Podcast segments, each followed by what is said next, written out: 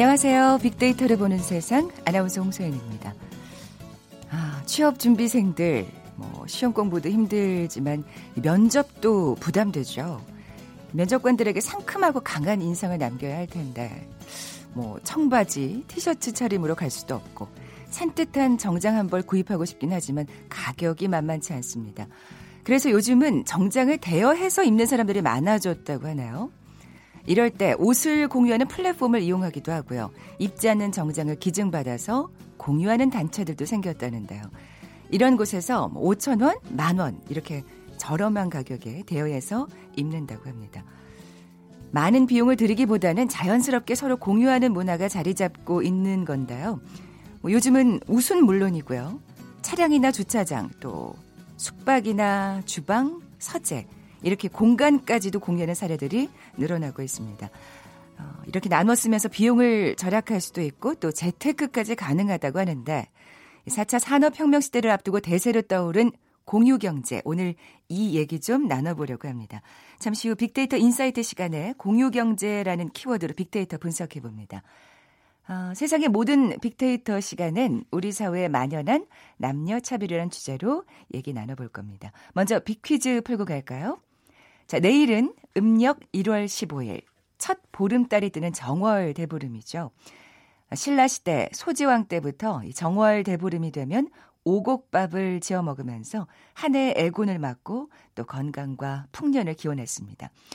그리고 오늘 뭐 쥐불놀이, 풍등 날리기 하는 분들 계실 텐데 화재가 발생하지 않도록 주의하셔야겠습니다. 음력 정월 보름날 아침엔 잣, 날밤, 호두, 은행, 땅콩 등의 견과류를 자기 나이 수대로 어, 깨물죠. 한 해 동안 부스럼이 생기지 않는다고 어, 이런 풍습이 있는데 정월 대보름 아침에 견과류를 먹는 풍속을 뭐라고 부를까요? 보기 드립니다. 1번 더위 팔기, 2번 귀발 기술, 3번 약밥, 4번 불엄. 오늘 당첨되신 분께는 커피와 도넛 모바일 쿠폰 드립니다. 휴대전화 문자메시지 지역번호 없이 샵 9730, 샵 9730. 짧은 글은 50원, 긴 글은 100원의 정보 이용료가 부과됩니다. 방송 들으시면서 정답과 함께 다양한 의견들 문자 보내주십시오.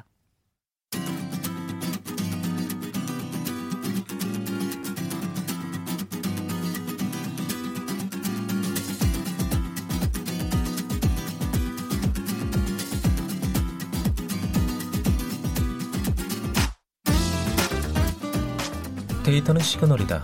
KBS 일라디오 빅데이터로 보는 세상. 세상의 모든 빅데이터.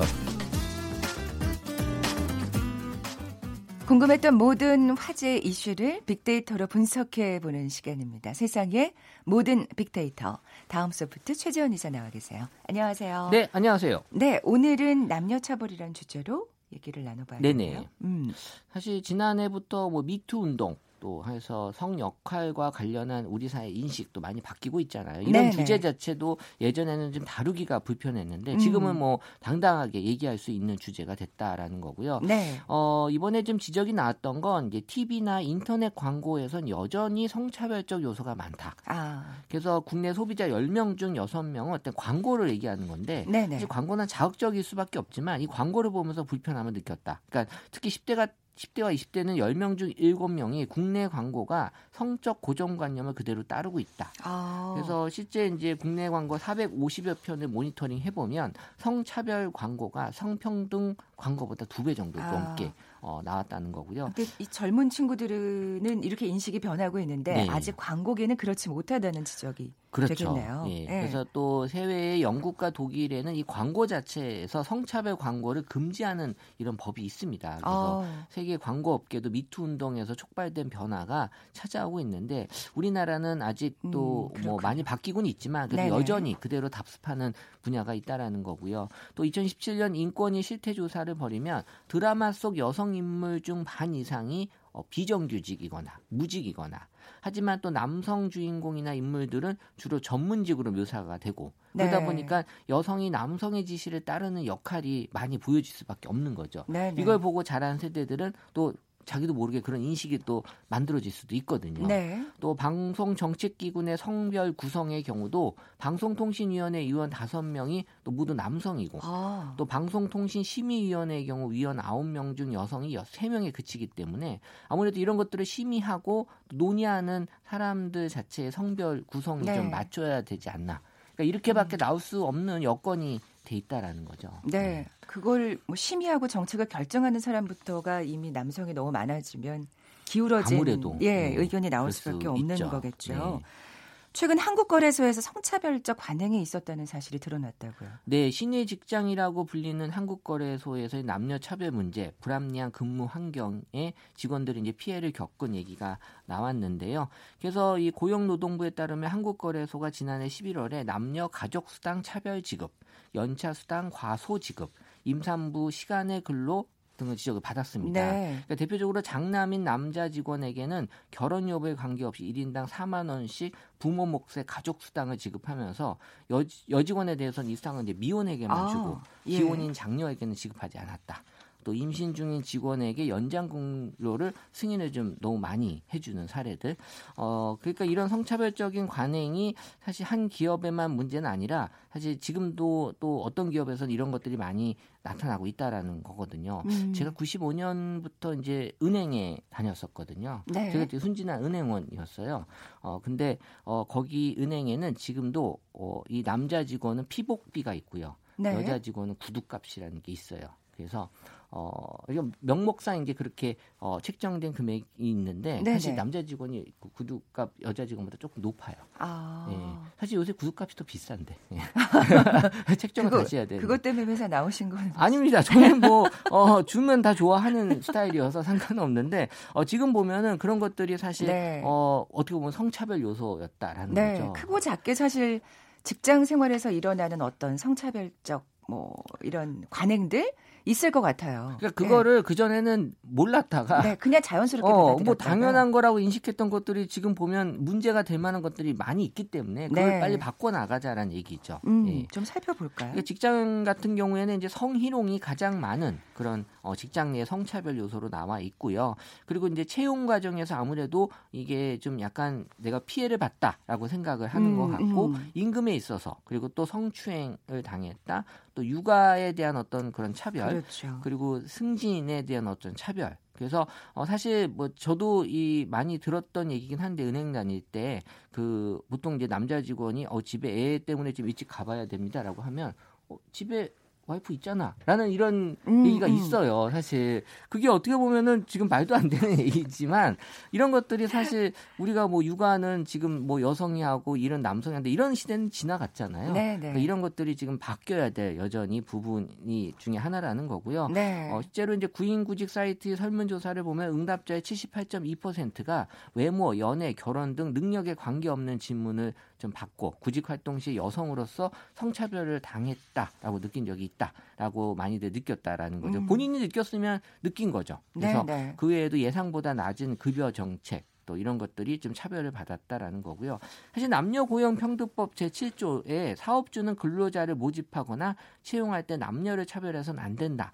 라고 못을 받고 있지만 이런 것들이 이제 걸렸을 경우에 이제 손방망이 처벌에 그치고 네, 있고요. 네. 그래서 이제 제대로 뽑으면, 안 되는 거죠. 제대로 네. 뽑으면 아마 여직원들이 더 많이 뽑힌다라는 거잖아요. 왜냐하면 능력이 워낙 뛰어나기 때문에 사실 뭐 아. 애로사항은 있지만 여기에 그 성차별을 두는 순간 또 더큰 네. 문제가 어, 생길 수 있다라는 거죠. 음, 네. 음.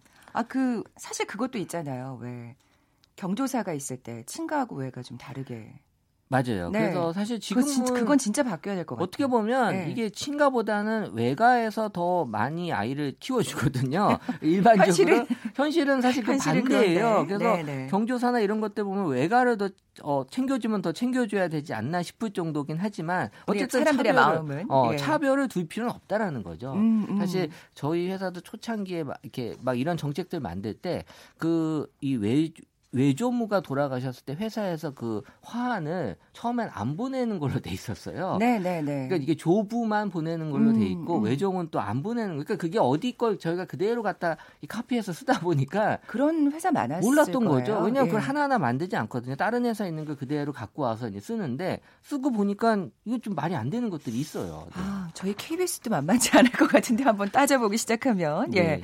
여성들이 그 정치에 대한 관심도 예, 점점 높아지고 있죠. 그 지난해 그 19대 대선에서 이 투표한 집단을 이게 성별, 연령별로 이제 분류해 보면 투표율이 이제 80% 넘었던 집단 4개 중에 한 그룹이 이 80.9%를 기록한 19세 여성 그룹이거든요. 아, 네네. 그러니까 투표율이 높다는 건 그만큼 내가 관심이 높고 의지를 보이겠다라는 그런 어, 이 의지를 보여주는 그런 활동이기 때문에 이 고등학교를 갓 졸업하고 대학에 입학했지만 사회에 첫 발을 내딛는 여성들이 정치에 관심이 많이 여겨져 온 거는 오히려 남성보다도 여성이 더 많다라는 거고요. 아, 그러니까 그러니까 뭔가 자신의 목소리가 정책에 방영되기를 바라는 어떤 네. 예, 의지의 발현인 것 같아요. 그리고 예. 50대 이하 연령층에서는 여성들이 다 남성보다 이 투표율이 높았어요.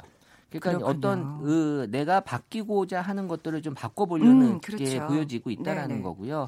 그래서 또 지금 어 지난 대선에서 여성 투표자 42%는 문재인 대통령에게 또 표를 던졌지만 남성은 39%만 어, 문 대통령에게 음, 투표했다. 네. 이런 것들이 여러 가지 좀 시사하는 바가 있고 사실 우리가 정치사 여러 가지 그 사건 사 사건들이 있었잖아요. 뭐 87년에만 하더라도 6월 항쟁은 뭐 넥타이 부대가 이런 걸좀 어, 위주로 주도했다면 촛불 시위 같은 경우에 이제 여고생들 아, 또 맞아요. 유모차 부대 정말 이런 말 이제 그 잘하더라고요. 당시에 예. 뭔가 우리가 보지 못했던 환- 이런 환경들을 만들어 줬다라는 거고 음. 우리가 보통 정치의 변수 요소 세 가지를 꼽으라면 이제 지역 그리고 이념 세대를 그동안 많이 꼽았거든요. 네, 이제는 그 젊은층 중심이긴 하지만 이제 젠더 네, 네. 젠더라는 관점이 이제 정치 변수의 또 한 가지 요소로 크게 부각이 된다라는 거고 음, 이 외국에 같은 경우는 여성이 처음에는 남성보다 보수적이라고 해요. 네. 그러다가 이제 경제가 성장이 되고 일정 단계에 이르면 이 젠더 간의 정치적 견해차가 없어지고 없어지다가 네. 그 지점 구간이 지나면 여성이 오히려 어, 남성보다 더 진보적이 된다. 이 음. 성적 자기결정 권에 대한 요구가 커지면서 어떤 성적 차별이 있는 그런 것들을 사회 정책을 좀 네. 바꿔보고자 하는 예. 그래서 그 동안은 뭐 민주화냐, 뭐 경제 성장이냐 이런 거에 대한 핵심, 것들 때문에 핵심 의제로 좀 뒤로 밀렸잖아요. 네, 우리 네. 여성의 젠더 이슈가. 근데 지금은 뭐 경제 성장 뭐 열심히 지금 노력하고 있고 민주화 지금 뭐 거의 다 사람들의 그런 노력을 많이 보여주고 있다 보니까 여성 젠더 이슈가 그래서 이제 나오고 될 수밖에 있다라는 없는. 거예요. 네. 근데 이렇게 사람들의 인식은 변하고 있는데 아까 뭐 광고업계나 TV 내용을 좀 살펴보긴 했습니다만 확실히 좀 사회 의 전반적인 분위기는 뒤처지고 있는 것 같은 느낌이 들어요. 어, 제가 보기에는 네. 여성들이 이렇게 사회에 진출하는 건 이제 현실이잖아요. 네. 근데 그 속도에 비해서 조직의 구조와 문화가 변하는 속도가 못 따라오고 있어요. 아. 그래서 그 갭에서 이제 미투 운동이 터지는 거고 여러 가지 그 보상이나 이런 승진 문화 자체가 지금 아직 바뀌어지지 않는다라는 건데 네. 그러니까 여성이 직장에 다니는 건 이제 당연해졌고 일터가 어, 바뀌어야 된다라는 것도 다 인식은 하고 있지만 어, 남성 입장에서 는 이제 과거에도 약간 무시해도 됐던 여성들과 이제 경쟁해야 되는 상황이 되고 또 소수자였던 집단이 일정 비율이 넘어서려고 하니까 거기에 약간 본인들을 방어하려는 방어 기제들이 음. 그래도 좀 생기 심리적으로 생길 수밖에 없거든요. 또 육아에도 또 많은 또 그 기여를 좀 해야 하잖아요. 이제는. 그렇죠. 네, 네. 네. 그러니까 사실 이런 경제적인 정치적인 기반을 갖췄지만 아직은 그에 걸맞는 지위를 여성분들이 갖고 있지 못해요. 그러니까 실제 아. 법과 제도를 만드는 이런 국회의원 정책을 정하는 자리에는 여성이 여전히 많지 않잖아요. 네, 네. 정작 중요한 자리에 여성이 없다면 아무리 목소리만 내도 그게 반영이 되기 어렵다라는 음. 거고요. 그래서 이런 것들이 이제 좀 바뀌어져야 될 인식만 바뀌어 갖고 될 문제는 아니라는 거고 음. 또 한국인들을 지배하는 감정 중에 하나가 참 억울함 못 참잖아요. 네. 사실 이 블랙박스가 대한민국처럼 발달한 나라가 없대요. 전 세계적으로. 어, 그러니까 이제 우리는 그만큼 억울함은 받아들일 수 없다. 그래서 네. 어, 기존의 그 억울함을 지배층이 아닌 그 자기보다 덜 억울한 집단한테 지금 표출을 많이 하는 건데 그래서 이제 요새 대기업 노동자가 파업하면 월급도 받- 많이 받으면서 왜 그래? 음. 그러니까 약간의 그런 억울함들이 지금 계속 많이 나오고 있는 거고 사실 이제 남성들도 사실 오히려 내가 지금 차별받아 음. 라는 이런 또 억울한 감정이 네. 지금 조금씩은 보여지곤 있어요. 사실. 그래서 이렇게 또 여혐이라는 감정으로도 극단적으로 반응이 나오기도 하고 한 것 같아요. 그러니까 저는 네. 이제 그 갈등이란 표현은 이제 미디어에서 좀 자제해 줬으면. 네, 맞아요. 그래서 이제 오히려 우리가 조장하는 듯한. 그렇죠. 그래서 네. 이제 갈등이라기보다는 이제 어, 갭. 그러니까 남녀 갭이라고 하는 어차피 다름을 인정해야 되는데 음. 이거를 갈등으로만 몰고 가면 어떻게 봐도 다 갈등이거든요. 네, 네. 그러니까 이런 차이를 좀 인정하는 것들로 좀 많이들 이해를 해주면 어, 이런 것들이 이제 받아들이기가 더 수월하지 않을까 생각이 듭니다. 네, 저희 미디어도 또 할 일이 많다는 책임이 많다는 생각이 드네요. 네, 예. 네. 비퀴즈 내주세요. 네. 내일은 음력 1월 15일 첫 보름달이 뜨는 정월 대보름이죠. 신라 시대 소지왕 때부터 정월 대보름이 되면 오곡밥을 지어 먹으면서 한 해의 애군을 맞고 건강과 풍년을 기원했습니다.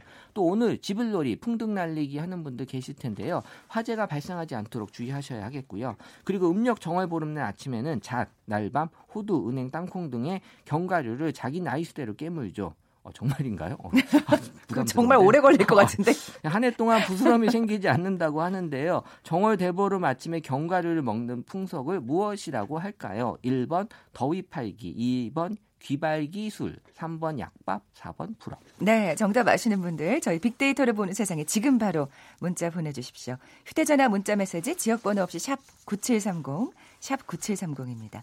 짧은 글은 50원, 긴 글은 100원의 정보 이용료가 부과됩니다.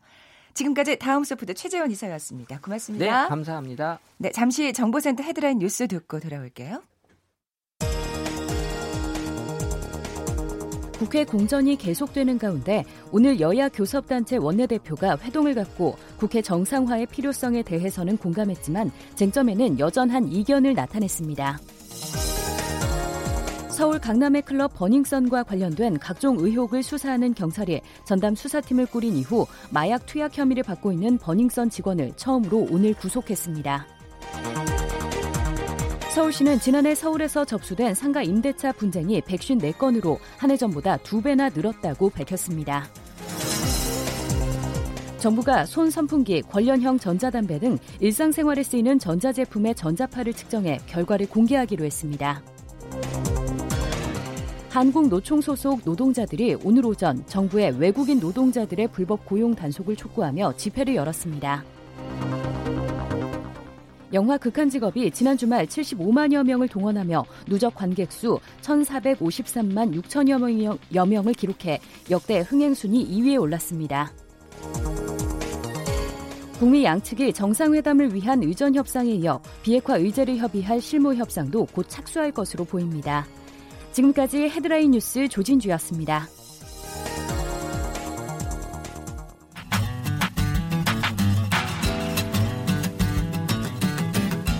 마음을 읽으면 트렌드가 보인다. 빅데이터 insight. 타파크로스 김용학 대표가 분석해드립니다. 네, 빅데이터를 통해 라이프 스타일과 소비 트렌드를 분석해보는 시간이죠. 마음을 읽으면 트렌드가 보인다. 빅데이터 insight 타파크로스의 김용학 대표 나와 계세요. 안녕하세요. 안녕하세요. 네, 오늘의 주제 공유 경제인데요. 제가 뭐 앞서 여는 말에서 살짝 설명을 드렸습니다만 네. 어, 약간 생소하게 생각하는 분들도 계실 것 같아요. 이 단어에 네, 대해서. 예전에 비해서는 그래도 최근에 하도 많이 이슈가 되어서 네네. 익숙해졌을 수도 있는데요. 네네. 제가 사례를 한번 말씀을 드릴게요. 네. 한 직장인 A 씨는 친구들과 여행을 가고자 했습니다. 그래서 제일 먼저 한 것이 스마트폰을 이용해서 집 근처에 공유 주차장에 주차되어 있는 공유 자동차를 빌리는 것부터 시작을 한 아, 것이죠. 예. 이 A 씨 같은 경우에는 자동차를 구매해서 소유하는 것보다는 필요할 때만 잠깐 잠깐 빌려 쓰는 것이 음. 훨씬 더 합리적이다는 생각을 갖고 있었기 때문에 차량 공유 서비스를 이용하게 됐고요. 또한 여행지에 도착해서도 공유 주택에서 숙박을 해결을 아. 하게 됐습니다. 좋은 호텔도 많지만 최근에 이런 공유주택은 시설도 깨끗하고 가격도 저렴해서 네네. 친구들도 모두 다 만족할 만한 예, 선택을 했다라고 합니다. 근데 이런 일상이 어떠세요? 익숙하신가요? 아니면 생경하신가요? 어, 저는 저도 여행 가서 공유 주택은 예, 꽤 여러 번 네. 이용했던 기억이 있습니다. 그렇습니다. 국내도 그렇고 국외도 그렇고. 네. 예. 최근에는 이런 모습이 일부 젊은층뿐만 아니라 네네. 장년층 혹은 실버층한테도 이런 형태로 공유 서비스, 공유 정제를 이용하는 분들이 굉장히 많아지고 있는 것이죠. 음, 이게 그러니까 합리적인 소비라는 측면에서 이게 지금 최근 그렇게 뭔가 각광을 받고 있, 주목을 받고 있다 봐야 될까요? 네, 소비의 네. 패러다임이 바뀐 것이 가장 큰 이유이긴 아, 합니다. 예, 예. 이 공유 경제라는 키워드는 2008년도에 미국 하버드법대의 로렌스 레식이라는 교수가 처음 썼는데요. 지식이나 재화를 개인이 소유하지 않고 필요한 만큼만 빌려 쓰고 필요하지 않은 경우에는 다른 사람한테 빌려준다는 개념이다라고 정의를 한 바가 있습니다. 예, 예. 또 모든 사람들이 굉장히 많이 알고 있는 저명한 미래학자 제르미 럽킨 같은 경우에도 2004년도에 발간된 한계병 제로 사회에서 이 얘기를 한 적이 있는데요. 이미 미국인의 40%가 공유 경제에 참여하고 있고 자본주의 시스템이 갖고 있는 비효율성을 극복할 수 있는 대안으로서 공유 경제가 중요하다라고 얘기를 한 바가 음. 있죠. 그러니까 생태학적으로도 가장 효율적이고 지속 가능한 경제로 가는 지름길이다라고 극찬한 바가 있는데요. 네네. 네. 말씀드린 것처럼 소비자 스스로 소비에 대한 패러다임을 바뀌게 되었습니다. 즉 개인이 자산을 소유한다는 개념에서 함께 공유하는 합리적인 소비의 개념으로 바꾸기도 했고요. 네, 네. 이런 개념을 쉽게 활용할 수 있게끔 ICT 기술이 발달되어 있기 아, 때문에 예. 기술적으로도 이런 것들을 가능하게 만든 것이 음. 공유 경제가 앞으로도 크게 각광받을 수가 있는 이유인 거죠. 그렇죠. IT 기술이 발달하지 않았으면 이거는 사실 어떻게 꿈꿔볼 수 없었던 그런 어, 경제 상태 뭐 이렇게 봐야 될 것 같아요. 그렇습니다. 네. 필요한 상황에 필요한 자산이나 서비스나 재화 같은 것들이 어디에 있는지 음, 그리고 그런 것들을 소비할 수 있는 효율적인 뭐 시스템이 연계되어 있어야 되고요. 음, 음. 또그 안에서도 최소한의 어떤 요건들이 안전하고 편리함을 담보할 수 있게끔 기술이 네. 지원해야 되기 때문에 네, 네. 기술이 발전한 것이 이런 공유 경제가 네. 활발하게 이용하게 되는 이유가 되고 있는 것이죠. 참 사람들의 인식이 왜 옛날에는 내가 내 돈 주고 산 내 거, 막 이런 거, 음. 내 거는 내가 갖고 있어야지, 막 이런 생각이 정말 지배적이었잖아요. 그렇습니다. 근데 이제는 사실 뭐 그걸 또 잠시 내가 안 쓸 때 빌려주고 그걸로 인해서 또 자기가 뭔가 소득을 벌어들일 수 있다면 네. 일석이조라는 생각이 듭니다. 맞습니다. 이게 네. 꼭 세대를 구분할 필요는 없지만 여전히 베이비 부머 세대 이상에서는 소유하고자 하는 욕망이 음. 강할 수도 있는데요. 네네. 네. 최근에 주소비 계층이라고 부상되고 있는 millennial generation에서는 굳이 소유하는 것이 아니라 경험하고 빌려 쓰는 것이 훨씬 더 좋다. 아. 그리고 가처분 소득 속에서 자신이 좋아하는 쪽에 더 많은 비용을 집행하고자 하는 음. 욕구가 커지고 있는 것이죠. 그렇군요. 그 빅데이터 상에서도 그러면 나타난 어, 어떤 공유 경제에 관한 인식이 있을 것 같아요. 네, 2018년 네. 1년만 분석해 봤는데도 분기별로 공유 경제와 관련된 담론이 매우 큰 속도로 증가를 하고 있었습니다. 2018년도 1분기에는 약 1,200건 정도였는데 4분기에는 무려 450% 이상 증가되었고요. 아, 예, 예. 또 실제로 2018년도 하반기에는 우리나라에서도 공유경제에 관련된 사회적 담론이 크게 이슈가 된 적이 있어서 관련된 얘기가 많이 나왔습니다. 공유경제와 관련된 소비자 인식을 살펴보니까요. 전반적으로 긍정적인 인식이 아 부정적인 인식을 크게 앞지르고 있는데 네. 새롭다, 필요하다, 편리하다라는 음. 인식들을 많이 갖고 있습니다. 어, 이런 공유경제는 어, 작게 해석을 하면 렌탈 서비스하고 비슷하다라고 그렇죠. 생각을 할 수 있는데요. 그렇죠. 예. 기존의 렌탈 서비스가 기업과 소비자 간의 B2C 거래였다면 최근의 공유 경제는 소비자와 소비자 간의 그렇죠. C2C 거래이기 때문에 훨씬 더 확장된 개념이라고 음. 볼수 있고요. 이런 측면에서 부정적 반응이 일부 나오긴 하는데요. 네. 공유 경제가 필요하다는 인식도 있지만 어, 불안함이라든지 서비스의 우려를 나타내는 아. 소비자들도 여전히 있기 때문에 네네. 네. 이런 부분들은 공유 경제를 확 어, 확대시키기 위한 극복해야 될 요소로 생각할 수가 있을 것 같습니다. 네. 뭐 최근에 우리나라에서 그 택시 업계와 카풀과 네. 연관되어 있는 카풀 사태가 일어났었죠. 음. 이런 부분들도 공유 경제를 확장시키기 위한 어떤 걸림돌 우리가 극복해야 될 하나의 사례로 살펴볼 수가 있을 것 같습니다. 네, 네. 또 어쨌든 부정적인 단어들보다는 긍정적인 단어들의 어떤 빈도수가 훨씬 높다는 말씀이신데요. 그렇습니다. 어, 뭐 구체적인 또 사례를 한번 들어볼까요? 공유경제. 네, 많은 소비자께서 이해하고 계신 것처럼 숙박이라든지 차량, 금융, 공간 같은 분야에서 공유경제를 이미 경험한 소비자들이 굉장히 많으실 텐데요. 최근에는 의류를 공유하는 한 서비스가 소비자들한테 주목을 끌고 있습니다. 일명 여, 열린 옷장인데요. 어, 네. 어, 중요한 약속이나 면접이 간혹 가다 많이들 있으실 거예요. 그런데 이럴 때에 그 자리에 어울리는 정장 한 벌이 필요한데 매일 입지 않는데 고가의 정장을 사서 입기가 많은 부분들이 좀 어, 비합리적이다, 좀 이렇게 느끼시는 분들이 많잖아요. 저만 해도 입사할 때 그 두 벌 사느라고 저희 어머니한테 얼마나 눈치가 보였는지 기억이 그렇습니다. 납니다. 예. 그래서 이런 문제를 해결하기 위해서 입지 않은 정장을 기증을 받아서 정장을 필요로 하는 소비자들한테 대여해 주는 정장 공유 서비스가 굉장히 인기를 끌고 있습니다. 음.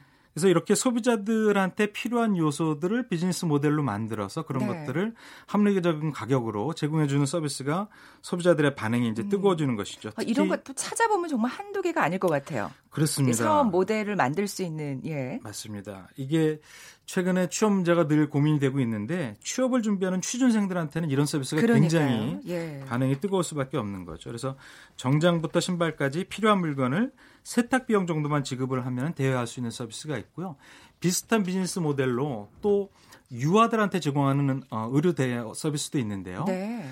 아이들은 굉장히 빨리 성장을 하잖아요. 옷을 한 번 사면 오래도록 입히기가 어려운데. 그렇죠. 그렇죠. 근데 아이들 옷값이 저렴하지가 않아서 엄마들 입장에서는 내 아이한테 어울리는 옷만 골라서 입혀보고 잘 어울리면 그때 구매하는 서비스들 아. 이런 어 바램이 있었는데 이런 서비스를 또 어, 타겟팅해서 공략하는 서비스도 어, 소비자들한테 각광을 받고 있습니다. 네, 어, 특히 아이들 신발 발이 정말 금방금방 자라나서 예. 그렇습니다. 예. 또 어떤 사례가 있을까요? 네, 많이 알고 계시는 숙박 공유 플랫폼 아, 서비스 예. 같은 경우가 있죠. 어, 최근에 여행 트렌드 같은 경우는 어, 천편일률적으로 패키지 관광을 가는 것보다는 자신이 여행을 플래닝해서 어떤 동선이라든지 아니면은 맛집이라든지 숙박까지 자신이 선택하게 되는 경우가 있는데요. 네네. 네. 이런 경우에는 어, 민박이나 게스트하우스처럼 아파트를 일반인이 살고 있는 아파트를 어, 그 집주인이 쓰지 않는 시간에 대여해줘서 마치 가정집에서 어, 그 현재 살고 있는 것 같은 네네. 네. 느낌을 가질 수 있는 이런 형태에서 공유 숙박 플랫폼을 이용하는 소비자들이 굉장히 많이 증가를 하고 있는 거죠. 음, 또 다른 사례가 있다면서요. 네, 이렇게 물건이나 공간 같은 유형의 자산뿐만 아니라 네. 개인이 갖고 있는 재능이나 경험, 지식 같은 무형의 자원도 공유할 수 있는 아, 공, 어, 공유 경제가 있는데요. 어, 정말 다양하네요. 네, 예. 일명 지식 공유 플랫폼이 있습니다. 그래서 자신의 지식이나 경험을 공유하고자 하는 튜터들이 모임이나 강의를 개설할 수도 있고요. 또 커리큘럼을 확인하고 모임에 참고하고자 하는 수강생이 이런 플랫폼에 들어가서 어, 자신한테 원하는 경험을 이용하게 되는 형태들도 있는 아. 것이죠. 컨텐츠를 보면 뭐 포토샵이라든지 일러스트레이터 같은 디자인뿐만 아니라 뭐 프로그래밍이라든지 메이크업이라든지 다양한 형태의 컨텐츠를 튜터들을 이용해서 배울 수 있고 경험할 아. 수가 있게 되는 것이죠. 야, 아니 뭐 이 사실 그 숙박업체 에어비앤비 같은 경우는 사실 많은 분들이 꽤 사용해본 공유 경제 모델일 텐데 그렇습니다. 이렇게 무형의 자산까지 공유가 될 수 있다는 건 네. 정말 오늘 또 새롭게 알게 되는 부분이네요. 그렇습니다. 특히 최근에 조기 은퇴를 하시는 분들은 자신의 삶의 경험을 이런 네. 플랫폼을 이용해서 후배들한테 전달할 수 있고 선배들의 경험을 알 수 있는 일석이조의 효과가 되기 때문에 아. 굉장히 의미가 있을 것 같습니다. 네.